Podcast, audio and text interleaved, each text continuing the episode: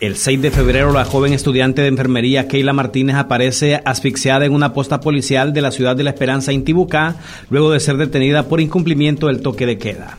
El hecho puso en el ojo del huracán a una cuestionada policía y fue el estallido de varias protestas a nivel nacional.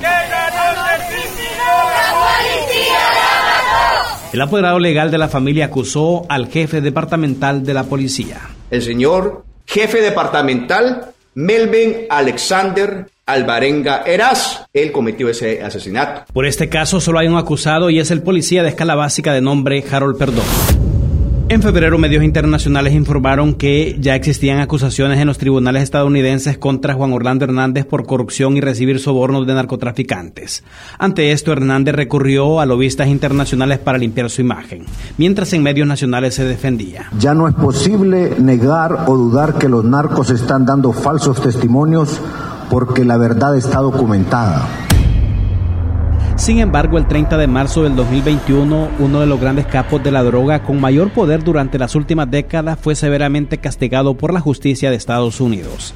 Se trata de Juan Antonio Tony Hernández, hermano de Juan Orlando Hernández, quien recibió una sentencia de cadena perpetua más 30 años de prisión por parte de un juez de la Corte del Distrito Sur de Nueva York.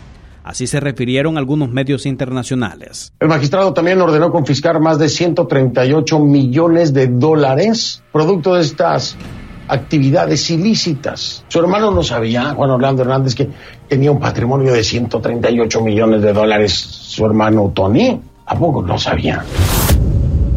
La extradición de ciudadanos hondureños se reactivó en octubre del 2021 con la entrega de dos capos solicitados por Estados Unidos. Se trata de Martín Díaz y Miguel Cordón, ambos pertenecientes al cartel de los Valle Valle.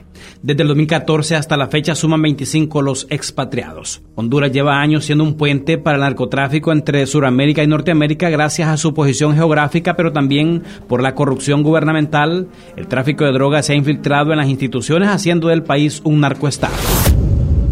La violencia contra los transportistas va en aumento día con día en Honduras, y es que el cobro de la extorsión es una amenaza que los acecha a diario.